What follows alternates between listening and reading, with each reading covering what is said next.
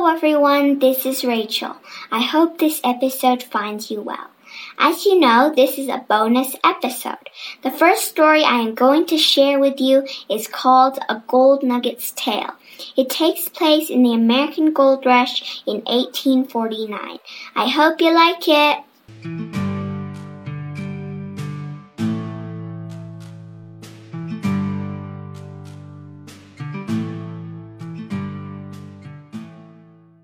A Gold Nugget's Tale.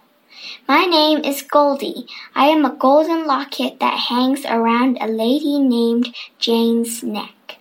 Lady Jane is a writer, and I spend most of my days hanging aimlessly on her neck, occasionally sneaking a peek at Lady Jane's parchment. I think this life is dull, but it wasn't always like that.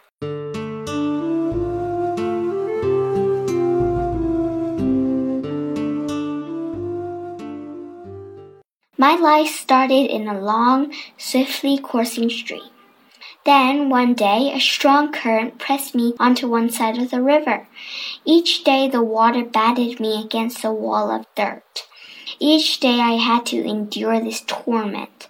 One day, as I was being pressed once again against the mud, a powerful current smushed me hard into the ground, and I was forced roughly into the dirt. Here I stayed, seeing dirt and earthworms and an occasional mole.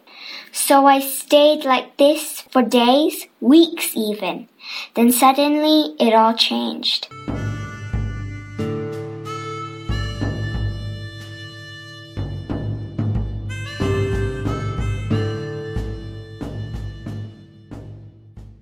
It started as I heard a soft crunching noise.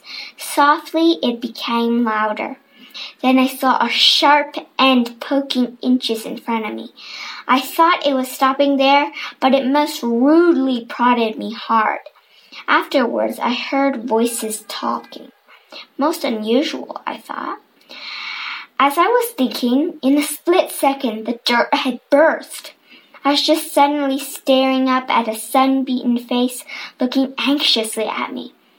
After a few moments, he reached out a hand and picked me up. His hand was smudged with dirt and smelled like sweat. The smell was disgusting. I could have puked. As he brought me to his eyes, I saw kindness and love in them. Then he slowly lowered me into a small leather sack with some other pieces of gold. After a few hours of uncomfortable bouncing, I was spilled out carefully onto a soft rag.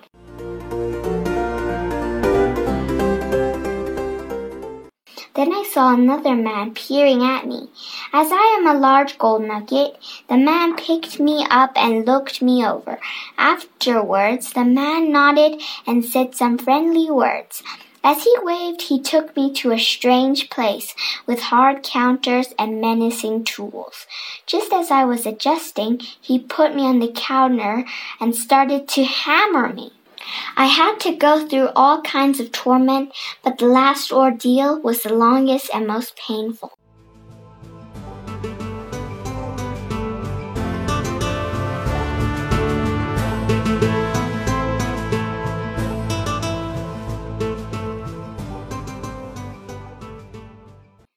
After a few days, I was put carefully into a box with silk cloths and gently moved around. As I was sleeping one day, I woke up with a start because a bright light was streaming into my box and was looking at a pair of bright blue eyes. Lady Jane's eyes. Then with a soft hand she picked me up and put me lovingly on her neck. As she got up from the chair she was sitting on, she spoke a few words of gratitude to a man I did not see.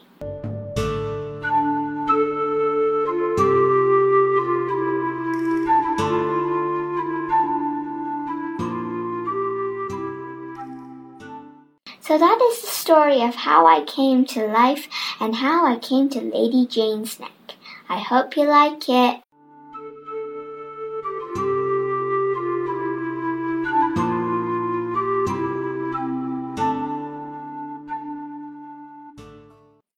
So, that was my story. Did you like it? I certainly hope you do.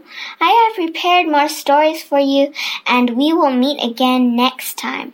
Keep listening and stay tuned. Bye!